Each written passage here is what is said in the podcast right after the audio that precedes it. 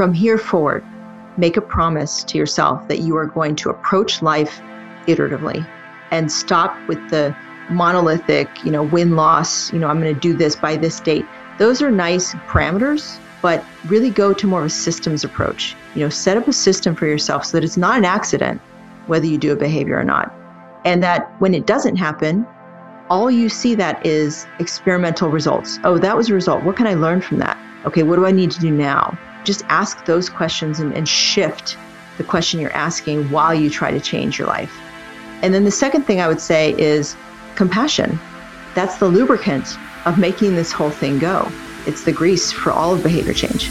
That's Dr. Kyra Bobinet, and this is episode 183 of Wellness Force Radio. What's up, my friend? It's your host, Josh Trent, and welcome back to another episode for your weekly access to global experts in all things wellness as we discover the physical and emotional intelligence we need to live life well.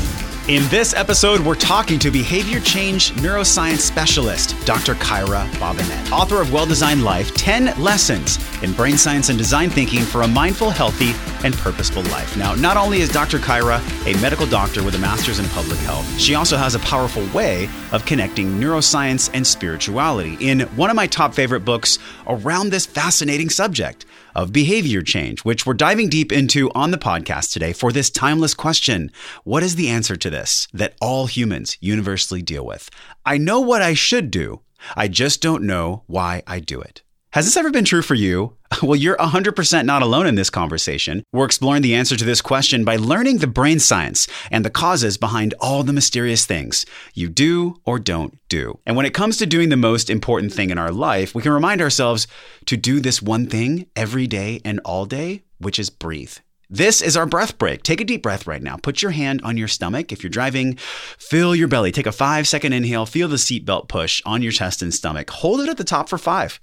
Let it go. You know, six deep breaths scientifically has been proven to radically change our state and our outlook on the moment we find ourselves in. And equal in the power of breathing is the foods and micronutrients we consume, which is why my go to resource for getting in adaptogens, those plant powered micronutrients that give us energy from the inside out, I drink twice a day from our sponsor, Organifi, creators of the Organifi green juice. Now, check this out. Not only has Organifi partnered with Wellness Force in 2018, but we're also doing free giveaways every month you can enter for a 90 day supply of Organifi green juice by just leaving a quick five star review for our show right from your cell phone. You can also go to wellnessforce.com forward slash review. A robot will pick you as our random winner and ship you out Organifi at the end of the month. Now, if you don't win, it's okay because you still win. You can get this energy providing detoxifying green juice powder by hopping over to Organifi.com forward slash wellness force. Get a huge hookup 20% off. Use code WellnessForce over at Organifi.com forward slash WellnessForce for 20% off by entering code WellnessForce. Get the tasty, easy green juice powder, which I've been depending on multiple times in my afternoons to stay present and to stay on purpose. Now, purpose, along with health and finances and relationships, these are all things that millions of men and women tend to struggle with because let's be honest, my friend, our society, this white picket fence, chasing fame, spending time at Home Depot in the afternoon for that perfect color of bathroom tub caulk, this is an easy place for our amygdala, our subconscious mind, to hide out and keep us safe. But I know that you know the reason you and I enjoy these conversations so much on Wellness Force is because it's our constant curiosity of discovering this physical and emotional intelligence that keeps us alive. It's what makes us feel alive. But in this society we live in right now, there's not a lot of room for this inner work and this deep work that allows us to live a life of wellness. This is why I'm so honored and excited to bring you this upcoming compelling conversation with Dr. Kyra Bobinet, where we explore the true difference between brain science and design thinking, how to take a true reflection of our self image, why, as a public health professional, Dr. Kyra saw data patterns from tens of millions of people that pointed her to develop the concept of fast brain and slow brain, the real definition of why our monkey mind tends to control over 90% of what what we do. We also explore a new piece of information that I've never heard before. I know you're going to be fascinated by this too. It's called the habenula, why this record keeper for failures is keeping you stuck and how to recognize and transcend that. Now, this upcoming show, it's an episode for anyone that wants to live a life of better wellness with habits that serve your self-care and self-love practices. At the end of the day, It's the things that we do in every moment, every hour of every day, and every week that shape our wellness and the fabric of who we are. But Dr. Kyra believes there is a system for us to enjoy this process. And I'm smiling right now because this is why we're here on planet Earth in the middle of outer space on a rock. And this is why I love Dr. Kyra's work so much and why I'm actually driving up in just a couple weeks to her workshop to dive deeper one on one with her because I'm fascinated by shifting our paradigm in the wellness industry from struggle and sacrifice when it comes to new habits towards being a designer and using the language and lifestyle principles of design thinking. If you're interested in the workshop, it's going to be on April 13th in the San Jose area. You can learn more by heading over to wellnessforce.com forward slash 183. Now, let's step in to this compelling conversation where we understand why exactly it is we do what we do with Dr. Kyra Bobinet. Dr. Kyra Bobinet is the CEO of Engaged In, a design firm using neuroscience to change behavior, the recipient of the Harvard T.H. Chan School of Public Health Innovator Award and a teacher of health engagement at Stanford University. Her work and mission is to serve the health of whole populations and people and to challenge them and herself to live healthy, fulfilling lives, physically, mentally, and spiritually, to be engaged. Dr. Kyra, welcome to the podcast. Been so looking forward to having you on the show. Thank you, Josh. It's really wonderful to be here. We're talking about something today we all can relate to. It's our brain, body, and soul connection. This exploration of what I deem really the universal human experience. We can't always get ourselves to do what we truly know is best for us. I want to start off this conversation. Your book, Well Designed Life 10 Lessons in Brain Science and Design Thinking for a mm-hmm. Healthy, mm-hmm. Mindful, and Purposeful Life. This book came through you. How many years did it actually take for you to create this book? You know, I was resistant to writing a book. Um, I'm kind of lazy, and so it seemed like a very big project. So it happens that a book that size kind of exceeds my brain's ability to to keep it all together at some point. So I have to take a lot of notes. And the real impetus for it was that I kept doing all these keynotes, and people would get so jazzed about what I was talking about with the brain and how to change behavior. And they just they wanted, you know, naturally the next step. They said, you know, where can I go to read more? Or or learn more? Is there a book on this? I said, well, you know, like dozens of books and hundreds or thousands of articles. Yes. So I wanted to condense it all down and make a really easy, accessible guide for people who really care about and are active in changing behavior. You've been in health for so many years now. Oh, yeah. We see changes happening at this intersection of technology and behavior change. You know, the most emails we've gotten, Kyra, about how do I change my behavior for the long term? Mm. Just to start us off here, you know, we look at the brain and how it operates everything, but we also know we're a soul. You know, this concept of being half of a beast, half of a spirit. Mm. We're floating on this rock in the middle of outer space. How would you define behavior change from your perspective?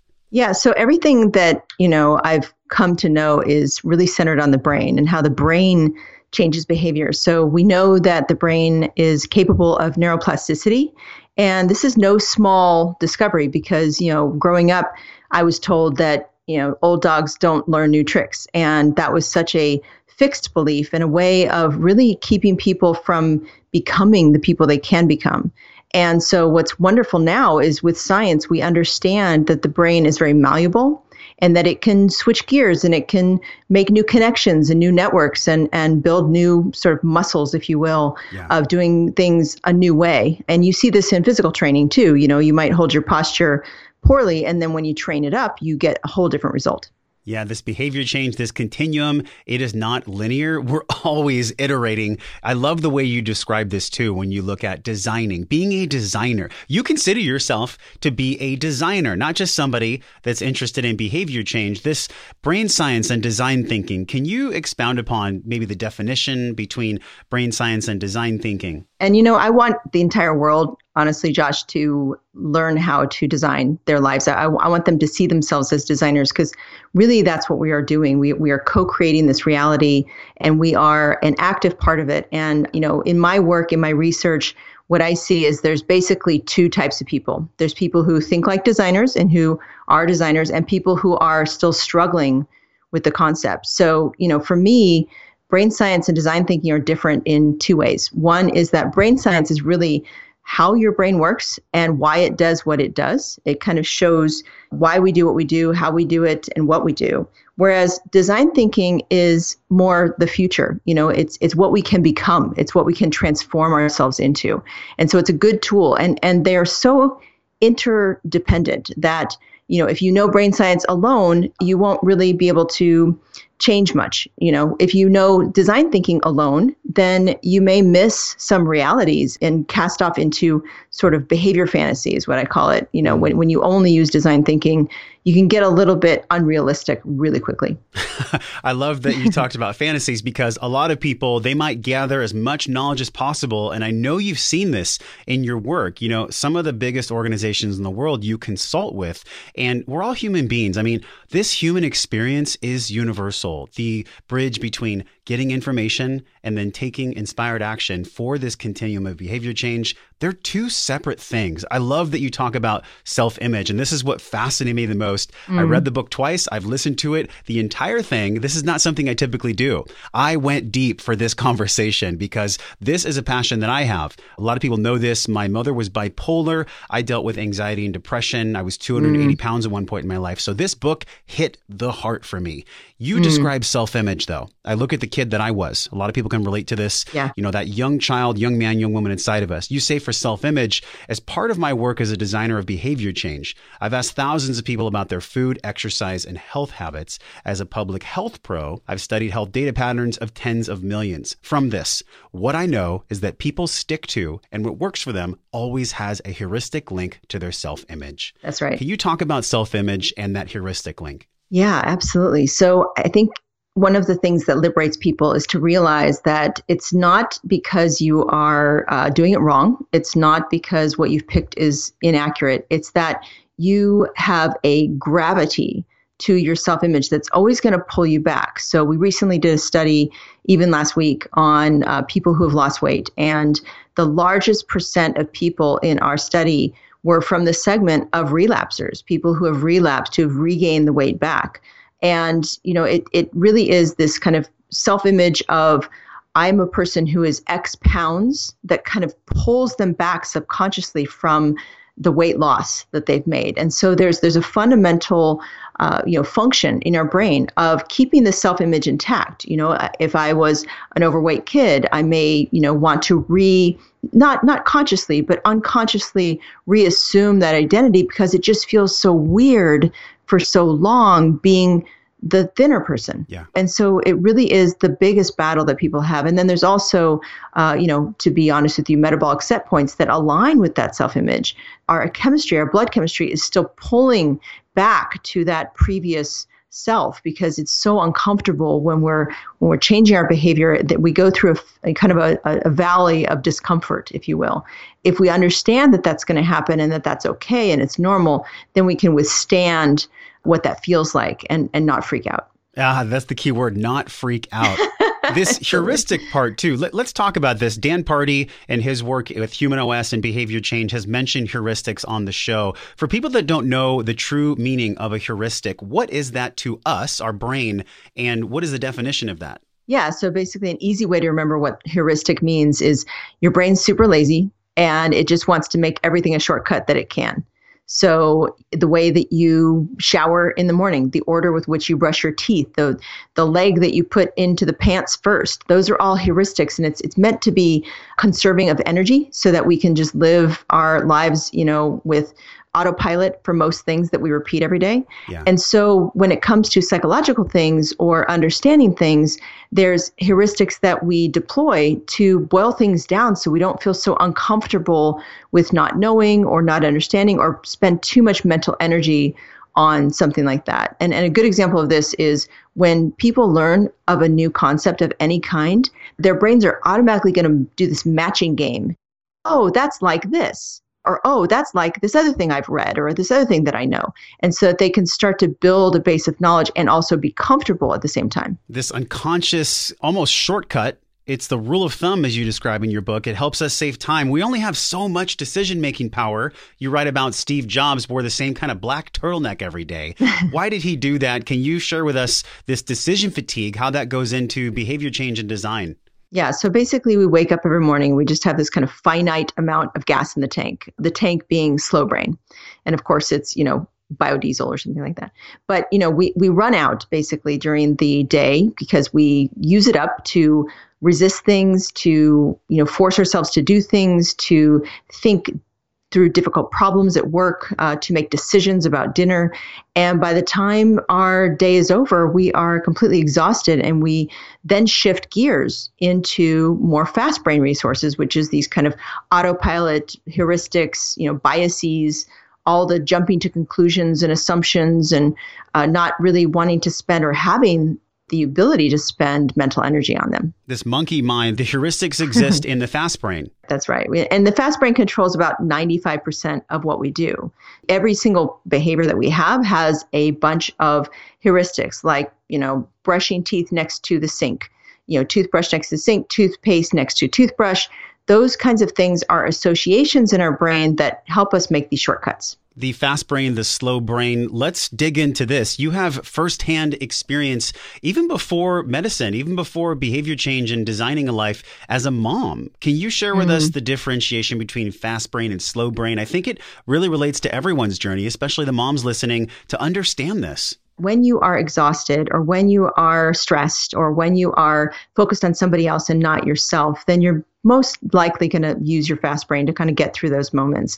And slow brain is more planning out the week, planning out your kids' schedule, planning out the, what they're going to wear the next day, those kinds of things. And and the more you can think ahead and put the slow brain into action beforehand, the more powerful it is. Um, so that you don't have to make it up on the fly with your fast brain, which usually does things like go through the drive-through, which I have been guilty of many, many times. Uh, when I was a you know single mom and had young kids, I would just you know take the fast brain route to dinner because I hadn't made any sort of plan ahead of time. Yeah this fast brain, slow brain. One of them, it's really wired to the amygdala, which you talk about in your work so much, this ancient system in our brain. Mm-hmm. But Dr. Kyra, we're not in the ancient world anymore. I mean, this modern world is filled with us being distracted and not enough breath, not enough body intelligence, not enough understanding of how do we design our environment? How do we stack the odds in our favor? I want to go back to your story in the book. You talk about when you were designing your life, there was one moment where you had gone through a lot of turmoil, you realized you had to be a powerful mom. You had to step into that space to show up for your family. And then you thought, oh my gosh, I have this back fat that I never knew about before. What is happening right now? Take us there because a lot of people can relate to this you know, again, when you're stressed, you make poor choices. And, you know, it wasn't that I would have told you consciously that I was stressed, is that I was unconsciously stressed. And so I would go to, you know, our favorite coffee shop in the world uh, every day and get a chai latte, which was 53 grams of sugar. And didn't realize that I was not burning that off because I was working from a laptop all day and and those sorts of things. And so it really got me going in the morning to have this tiny shot of caffeine, this amazing huge shot of sugar, and this warmth and this flavor and everything. And that was my treat to myself. I think, you know, because as a mother you are constantly sacrificing for your children and and supporting other people, there's little ways in which you that I, I should say, was treating myself that were not long-term thinking. It was more short-term rewards. And that's something that the brain is very very good at is you know these dopamine cycles and and you know getting this reward system kicking in response to you know in this case an addiction yeah. to uh, to chai latte we've all had those foods that call our name when we're stressed yours i believe was eating uh, mozzarella cheese balls and it got to the point where you were so tired you started to make this connection huh every time i eat this food i go to sleep you were stopping at a truck stop once and you ate an ice cream sundae and and then you slept for a whole day. Your dad wakes you up in the morning and says, Hey, did you want to get up in the next 24 hours? Take us to this point because so many people, we understand this relationship between food and our emotions, but this was forged for you. I mean, creating this book and your work now, this came almost through you. I feel like your experiences yeah. really forged this book. Yeah. So, you know, the, the blessing was a food allergy that I, you know, basically developed because I had a, a tainted bin of these mozzarella balls and I of course scarfed them all down and got myself really really sick because they were not uh, you know they were tainted with some sort of bacteria and my body then developed antibodies to milk protein So anytime I would have a milk product, you know, you mentioned the ice cream or those kinds of things, I would completely pass out. And it was not a good thing because I was oftentimes alone with my small children p- playing with their dolls, and I would fall asleep and wake up in a sweaty panic, wondering what happened. It was like somebody had drugged me. So even though I knew that that was happening and I knew that I shouldn't eat dairy, I would do it because I wanted it, because I craved it, because, and I would suffer the consequences. And it was through multiple, multiple feedback loops of doing this, passing out, suffering the consequences, coming back to, and realizing, okay, I got to give this up. But it probably took about a year for me to fully give it up and say, okay, I'm done with this because it just has too many consequences. How did you design that? Because this line of work, it doesn't come easy when we look at designing our environment. Yeah. You had to go through quite a bit of learning curves. I think at one point you had gone to a physician and they suggested, hey, maybe you should be gluten and dairy free. But just knowing's not enough. That's this right. designing aspect that you help so many others with. How did you design once you found the information?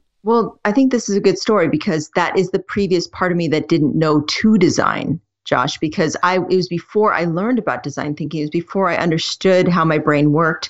And so nowadays I would do it faster. I would do it better because I would realize that I needed to put things in place. I, I was missing the how. I knew what I should do. I didn't know why I was not doing it. And I didn't have a how of how to do it differently.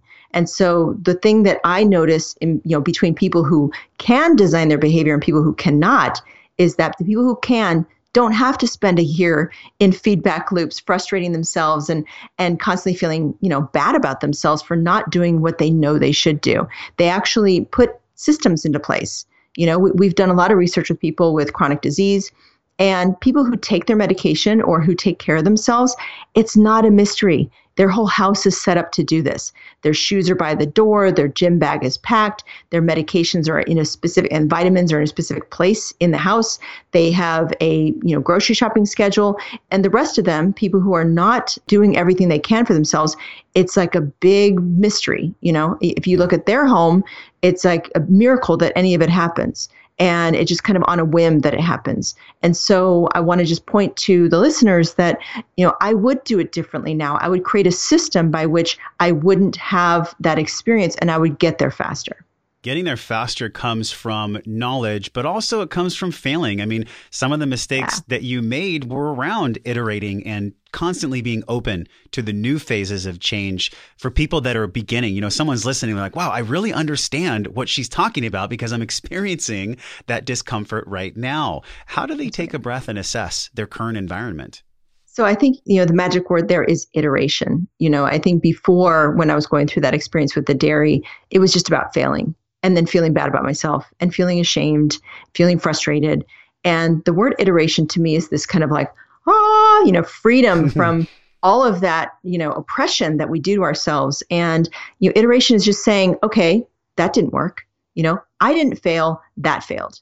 And being able to place the blame on the thing you tried or that maybe there was a missing piece or you know the experiment was a failure but you are not a failure and that's the really important distinction because anatomically in our brains, if we think we've failed, it basically registers a signal in an area of our brain called the habenula, which is something that as I was writing the book, I was completely hyperventilating with excitement to learn about this because the habenula basically tracks our failure. And if we fail at something, we will not try it again because the habenula downregulates our motivation to try that thing again. And originally, it was supposed to keep us from touching the stove over and over and over again like an idiot. But in this case, it prevents us from doing the right thing, um, which is to try again, to forgive ourselves and, and go ahead. And the only way to get around that habenula is to iterate, is to think the story that you tell yourself is, I'm just figuring it out. That's my job. Not to do it, but to figure out how to do it. This habenula is so ancient. It's involved in how we basically lean into our edge of discomfort. I mean, I almost feel like the habenula is a record keeper for failures. That's right. It is a failure counter and it has its foot on the, the pedal of motivation.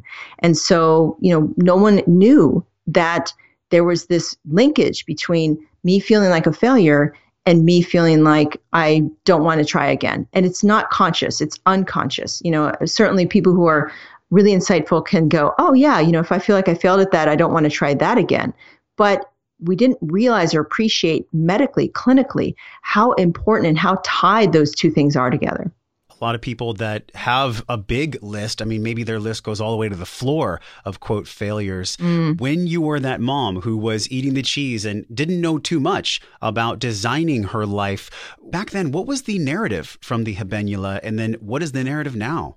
That I'm a bad person, that I know better, that I've tried to stop and I can't stop, um, that I feel out of control you know, I think very much the same narrative that most people have who are not in the designer category. This designer mindset. What does it really mean to have this mindset of a designer? Especially mm-hmm. when we look at letting go of old weight. I think the reason that probably what I'm learning from you in real time here, this is so fascinating. The habenula, this record keeper for failures.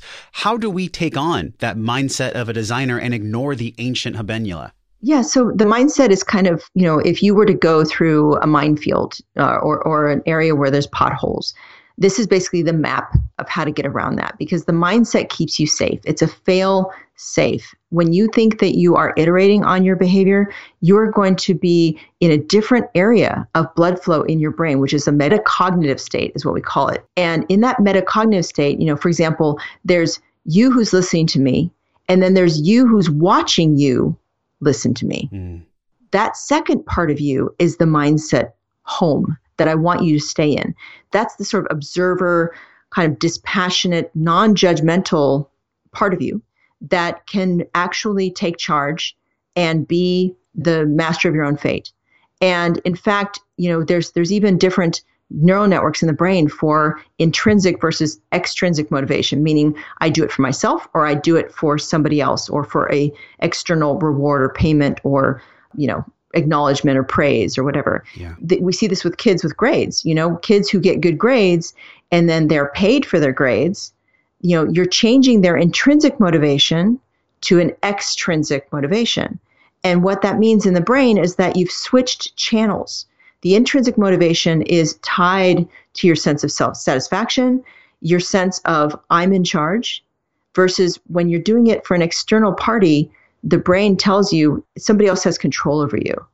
And so the mindset is really about I'm in charge, I'm the master here, I'm the driver, I'm the designer, whatever metaphor resonates best for you. Mm. And being able to not see failure as a failure, but just see it as something that are trying to figure out. Wow. Okay. So what I'm hearing from you is that we do have this old ancient system, the habenula in our brain mm. that does in a way keep us safe. And maybe 10,000 years ago, it did do a great job of keeping us safe because the odds were a lot higher back then. We don't have as many threats to our safety, our security in 2018. It just doesn't exist. So then right. I guess the deep question here is with this mindset of a designer, don't all roads initially and kind of existentially lead to self love? Don't all roads lead to self love? I think that's a very good companion. You know, the mindset is really just about, you know, what our story is about what we're doing, you know, because we have some subconscious story as to why I'm doing this.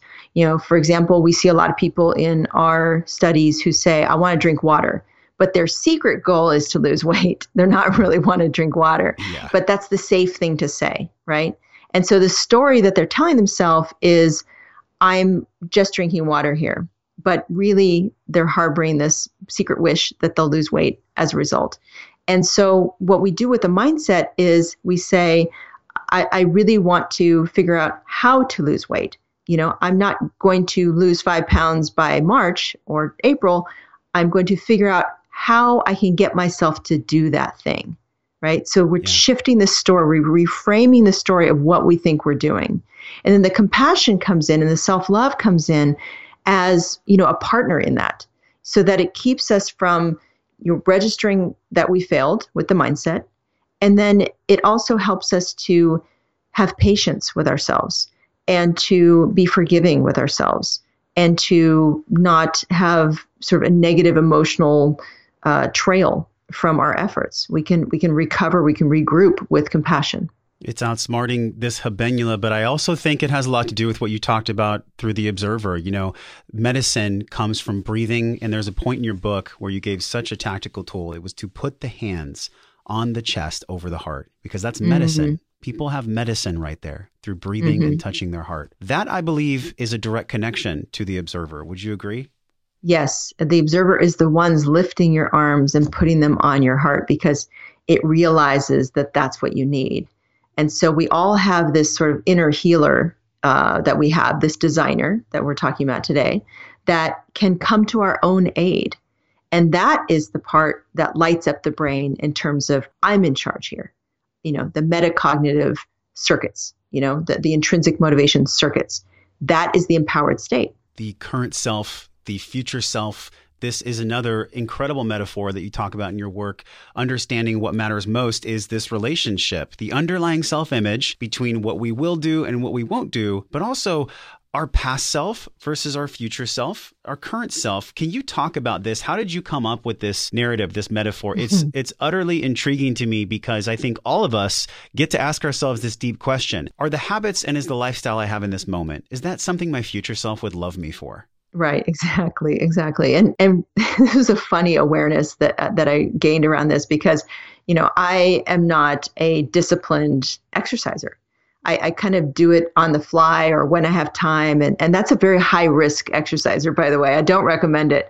But when I was comparing myself to a person on my team who used to be a professional athlete, and I heard her story about how she plans her exercise, she had every single moment, every single exercise, every single, you know, part of every exercise. She would, you know, not bring her phone because she didn't want to be distracted.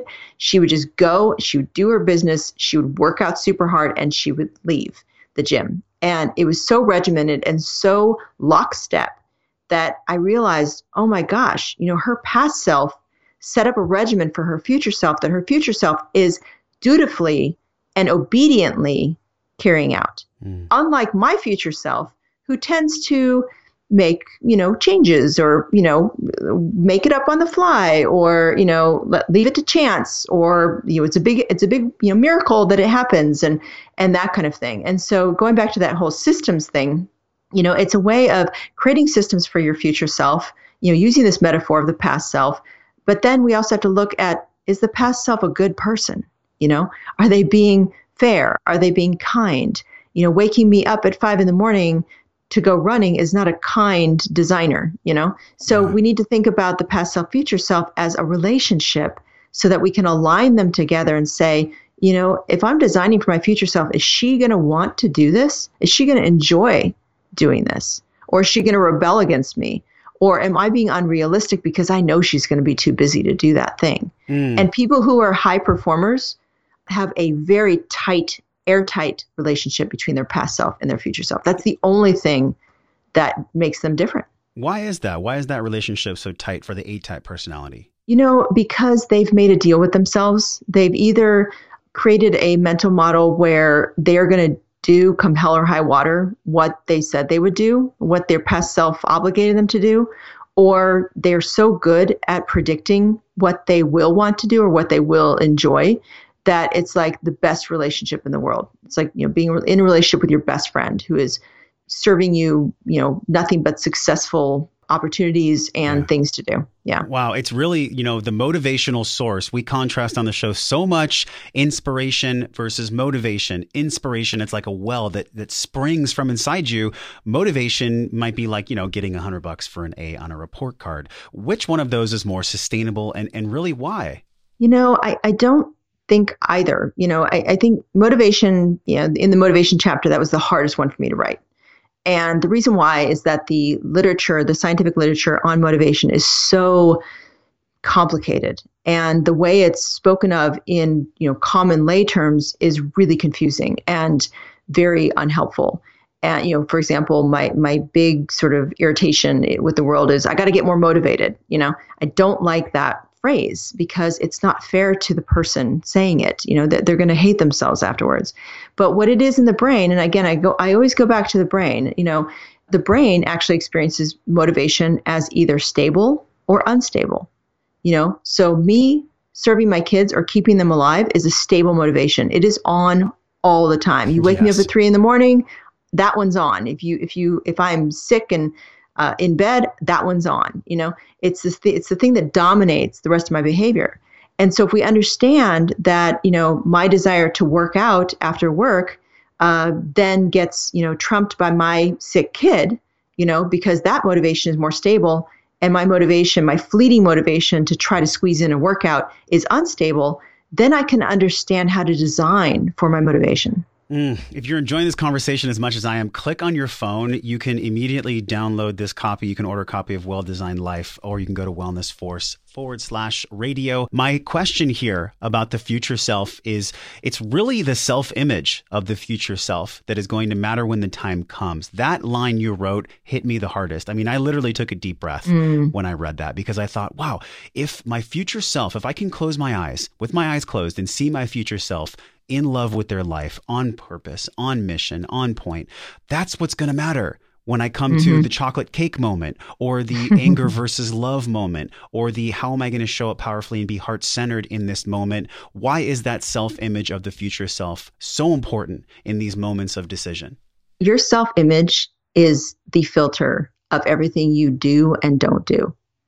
We just don't always know in the moment which self image is governing so is it the self image of myself as an aspiring healthy person? Is it the self image of myself as an overweight kid? You know, those kinds of things are constantly negotiating, you know, and, and the strength in the moment of one versus the other is this kind of stability, instability of motivation. And so, you know, in my case, I, I do a lot of research on uh, weight and eating and and health and those kinds of things. And one of the more recent findings in the literature is a study where they had people in an MRI machine, which scans your brain, and they had them make food choices within this context. And the people who were overweight or obese inevitably chose things based on taste. That's a very immediate gratification motivation. Yeah. But people who were normal weight or were lean always thought about the health benefits of the thing they were eating. And so just shifting what you focus on in that moment and, and which self image you're coming from dictates what ultimately is going to happen. These choices, it goes up and down. There is peaks and valleys. And there's a chapter on relapsing that I thought was just incredibly fascinating. Mm-hmm. And there's a quote here from Laurence Gonzales to lead off one of your chapters. In nature, adaptation is important. The plan is not. Can you tell us about that? I think the biggest mistake in behavior change right now is that we don't acknowledge relapse as a actual phase of change. We resist it, we ignore it, we judge it. I feel like we should embrace it. It's not a matter of if you'll relapse, it's a matter of when. Why are we, you know, working against nature? Why, why are we denying that this is going to inevitably happen? And then, oh, big surprise, it happened. And then I feel like a piece of shit, you know? Yep. So, in order to save people from that unnecessary suffering, I feel like we need to say, okay, plan for relapse, you know, and, and watch it happen, you know, w- watch it evolve. For example, I do a cleanse every month with my husband. And, you know, we started out with the clean program, which is a 21 day, very strict with smoothies, the whole bit, you know, very restrictive list of foods that you can't eat. It's supposed to be helpful for infl- inflammatory response. And, you know, I did it very rigorously for the first couple months. And then I started to rebel. Then I started to say, I don't like smoothies. You know, I'm not a smoothie drinker, self-image, you know, and, and I and I adapted and I iterated it. And now where I'm at is I make a giant thing of wild rice chicken soup at the beginning of my cleanse. And I kind of eat off of that for days at a time and I have a couple other sort of safe foods, but I, I couldn't do the smoothies. And normally in my past self, before I knew about design, before I knew about iteration, and before I knew about relapse, I would have just given up. Yeah. I would have said, I can't do this. You know, this isn't for me. I can't cleanse. And I probably would have told all my friends I can't cleanse. I'm not a cleanser. But I now I, I have adapted it to myself and I watch myself relapse. Sometimes certain months I relapse hard, you know, and I will cheat you know, just because I've got so much pent up energy uh, of resisting my past self for for putting me up to it. And i'm not in the mood to have a cleanse this month or whatever. Yes. And, um, it's really what avoids so, the shame spiral i feel like. This this shame spiral of hey when i look at life and you talk about this through a lens of a designer there's compassion and love baked in. You can avoid the pitfall of having a two week or a month shame spiral because the ego's like, hey, you need to be perfect. And then this shame spiral can literally be hopped over by just being a designer. It's like the, the failures don't exist there. It's just how do I iterate next, right? Yeah. And, and if you look at research studies, um, I think a, a 10,000 person weight loss study that they did, actually, people who relapsed the shortest had the greatest results over time. So the length of time that you wallow in your relapse, in your story of relapse, the worse it's going to get for you. So it behooves all of us to be okay, let's just get back on. You know, let's just iterate our way out of this. You know, okay, I'm, I've relapsed. You know, I'm fully. Sometimes you watch yourself relapse.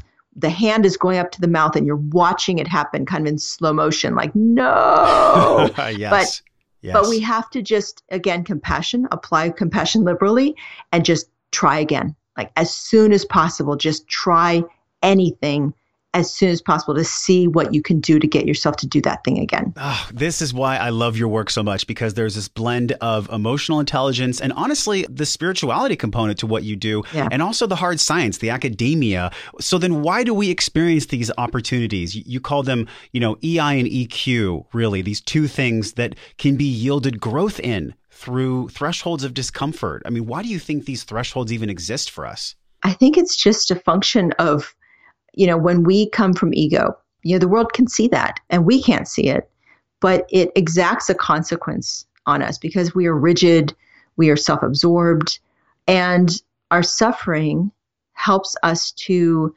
be more pliable, more flexible. You know, I mean, or, or, or we suffer worse. You know, it, it's always a choice, right? That we, we can suffer even worse. I can be a full victim by the end of the year if I want to be. Or I can start to open my mind and take responsibility for myself and ask myself different questions like why is this happening to me? What am i not seeing? What am i not listening to? You know what what's this pattern that is emerging that i'm i'm suffering from? That to me it makes us better people. I mean i was a very arrogant egotistical uh, non-compassionate medical student at the very beginning. And it wasn't until i became pregnant and had every manner of diseases that I laughed at before I got pregnant, like carpal tunnel. I was like, that's not a thing, you know, mm. but it was a thing and I got it. I had every manner of physical suffering and continue even even today. I have a I have a back injury from a yoga class a year and a half ago that I'm iterating the crap out of it and figuring out how to how to become you know adapted to my pain or whatever. But I I never had uh, compassion as much as I do now for people who had back pain. I'm like, really, you can't get up? Like, I couldn't relate. And so the emotional intelligence comes through really being humbled and being uh, stripped of our egos and that's yeah. that's really the only way that we can understand. Oh, this is so honest, and and I love this point right in our conversation because so many people can relate. And I think back to when I was, as you described, the observer in slow motion, watching the cookie go in the mouth.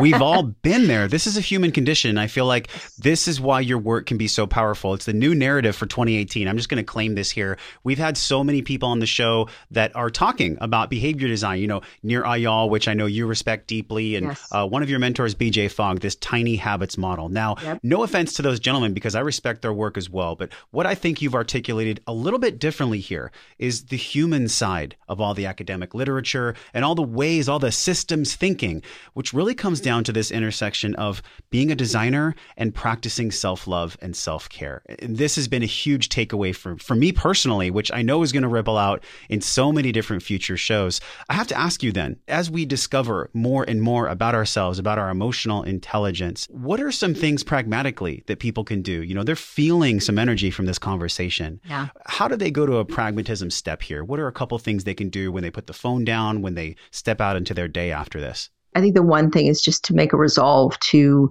shift your mindset from goals orientation to iterative mindset, you know, designer mindset, whatever you want to call it. I don't really care. Or growth mindset. Now, Carol Dweck has defined that for education. Uh, whatever resonates with people, but from here forward, make a promise to yourself that you are going to approach life iteratively and stop with the you know, monolithic, you know, win loss, you know, I'm going to do this by this date. Those are nice, you know, parameters to try to set for yourself, but really go to more of a systems approach. You know, set up a system for yourself so that it's not an accident whether you do a behavior or not. And that when it doesn't happen, all you see that is experimental results. Oh, that was a result. What can I learn from that? Okay, what do I need to do now? You know, just ask those questions and, and shift the question you're asking while you try to change your life. And then the second thing I would say is compassion. That's the lubricant of making this whole thing go.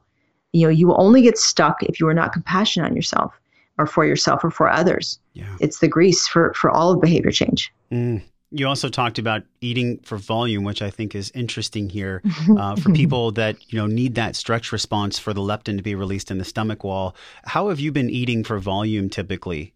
I do a couple things. One is I realized for myself that I do better with intermittent fasting.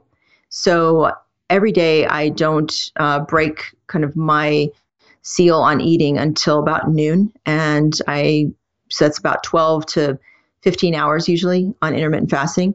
And then I can accommodate my, you know, real desire or my self-image around being a volume eater. And so I'll have one really large meal instead of the six small meals that that just that that is a recipe for weight gain for me because once you break that seal on eating, I am go for the rest of the day. Mm-hmm. And so I found that I can't get myself to stop eating, you know, early in the day and starve all night because I tend to, you know, get really grumpy and, and want to eat. But I can fast from the time I go to bed as long as possible the next day. And the interesting part about this too is that you've identified that by being a designer, you know, yes. if you were trying to fit yourself into a template, you would not have had that greater self awareness. And I feel like all roads do lead to this, as we talked about earlier self love, self awareness. Right. What does faith play as a role? And also spiritual practice in this experience? Yeah. Because on one side of this, we need academia, we need education and knowledge. What role does faith play, though? You know, for me, all spirituality is, is a mechanism by which we release our ego, you know, submit to larger truths, to collaboration with others, and render ourselves safe and trustworthy for other people to be around. And so that to me is kind of the function of spirituality. And, you know, there's things like, you know, becoming more loving, uh, becoming more generous, those sorts of things that, that also bring a sense of well being to our lives uh, as well. But to me, you know, the science is there if we have a big ego or we already know or we hate ourselves or any of those sort of ego forms, whether it's positive or negative, then we are not going to apprise ourselves of the wisdom that's out there. We're not going to know and learn how this beautiful vehicle of the brain that sits in our head operates. You know, some people have uh, an, an insula, which is another area of the brain, an insula that the second you put food in front of it, it fixates on it. Other people have an insula that could care less about the presence or absence of food. And knowing that that's you, the brain you have, is super important to work with who you are. And that requires giving up ego and, mm. and sort of false forms of what you're trying to protect yourself from or, or what you're trying to promote in order to get what you want. When you strip all that away, you can just live more naturally in who you are and what, what vehicle you have in your head and adapt to it. Where did you get this insight? Because you, you talk about a meditation teacher you had, Sylvia. Uh, she was 19. She gave up being in college mm. to devote her life to helping others, you know, find the awakening inside. You also, yeah. though, have an interesting ancestry where there's a lot of tradition, uh, Bohemia and things like this. From yeah. those two, I mean, what's shaped you in, in your connection to faith and the higher power? I had a spiritual awakening when I was a freshman or first year medical student, and and um, that was a whole journey unto itself. But from that point forward, you know, I felt uh, led to give up ego forms. I felt led to give up my arrogance and to really devote myself to the service of others, but also to fill myself up from within, you know, and and through my connection to the greater all. I don't have a name for it anymore because my concepts have been stripped away over the years, but there is this greater connection that we have with all of life and right now I live, you know, in a place that's beautiful, you know, 160 acres uh, of redwood forest and and ridgeline views in the Santa Cruz Mountains, and and I manifested that on purpose because I feel that nature is uh, one of those sort of resources or reservoirs of spirituality for everybody. And my Native American ancestors and my Bohemian ancestors were both, you know, uh, people who were very close to nature, and that kind of came through that lineage. It's interesting because you have this deep connection to your past and your lineage, but also the academic lens and being involved mm-hmm. with Stanford. So I think it's this beautiful way that you're shaping other people, this old school ancient wisdom applied to our modern, digitally focused, and exponentially technology growing world. So then we find ourselves at the big question for the podcast and it's about wellness. You know, we understand we're mind, body, spirit. We are this physical and emotional intelligence all wrapped in one. How would you define wellness? You, know, in other words, how would you see wellness for your life? Again, you can see the theme with me is that I feel like you can always go back to the brain. You know, the, the, the brain, what else is there besides the brain and how we're experiencing things in terms of these kinds of questions? Uh, the, the brain experiences wellness in four predictive neural networks. You know, one is resilience, which is uh, an area uh, in the ventral medial PFC, prefrontal cortex. And sorry about the, all the jargon, but it's just basically the, the center of your forehead. Basically, allows you to recover from any sort of upsetting information or or emotional uh, trauma or those kinds of things. And another one is generosity. When we give to others, we feel well. Another one is our outlook. You know, uh, gratitude is a is a really powerful tool there. And then finally, you know, it's our uh, focus, our ability. You mentioned at the beginning of the podcast, so so distracted right now, and and that is shredding our sense of well-being and our wellness. And and meditation and the the sort of upsurgence of mindfulness is I see a natural response in humans to, hey, where my focus go? Where did my attention go? You know, I can't focus on anything, and that that's what differentiates us, honestly, from a squirrel right? And so we want to be human. We want to be yes. human and we want to feel human and we want to feel well and in control. And the only way to do that is mediated through our focus and attention we have scratched the surface of this book. Everyone's going to pick it up. Well Designed Life 10 Lessons in Brain Science and Design Thinking for a Mindful, Healthy, and Purposeful Life. For people that have had their curiosity sparked, where do they go to learn more about not only your book, but also uh, your neuroscience firm that you have? The book's on Amazon. Um, our training center, if you want to train with me, is changetrainingcenter.com. And my company is engagedIN, and we do behavior change design for health and wellness products and programs and companies. Thank you so much. I just want to acknowledge the work that you're bringing this ancient wisdom, this tradition based wisdom about our breath, how powerful of a tool compassion is and self love, and knowing that it's also our responsibility to gather the information that's going to allow us to take this inspired action for the long term. So just so respect your work. Such a gem of a conversation with you. And we look forward to following you for the rest of the year and beyond as well. Thank you for your podcast, Josh. This is an amazing service that you're doing for the world. And thank you for all the listeners who are co creating it with you. I received that, and we will talk to you guys very soon as we explore more at this intersection of physical and emotional. Dr. Kyra Bobinet, thank you so much for being on the show. Thank you. Hey, my friend, thank you for hanging out and growing with me on today's show. Remember to hit subscribe, share this podcast with somebody you care about that you think gets to hear this message. Support the show by leaving a five star review for the podcast right now, simply by tapping on your show artwork on your iPhone. Click that purple link that says review this podcast. It helps the show reach more conscious and smart people like you, and your voice will attract more world class guests that want to come on the show. So let them hear your voice. For all the downloads, videos, links, and free resources mentioned on the episode, go to wellnessforce.com forward slash radio. And while you're at my house on the web, join us in the Wellness Force community newsletter on that page, and I'll send you four free guides around staying healthy with your eating, moving, and sleeping while you travel. Join a group of people like you over at the Wellness Force community Facebook page. This is where we talk about the things that really matter. We share our wins, inspirations, struggles, and a lot more. So join us, tap on the show artwork on your phone, and hit that purple link that says join the Facebook group, and I will welcome you at the door. Okay, now you get to go out into your world and create impact for the people that you care about. So until I see you again real soon, I'm wishing you love and wellness.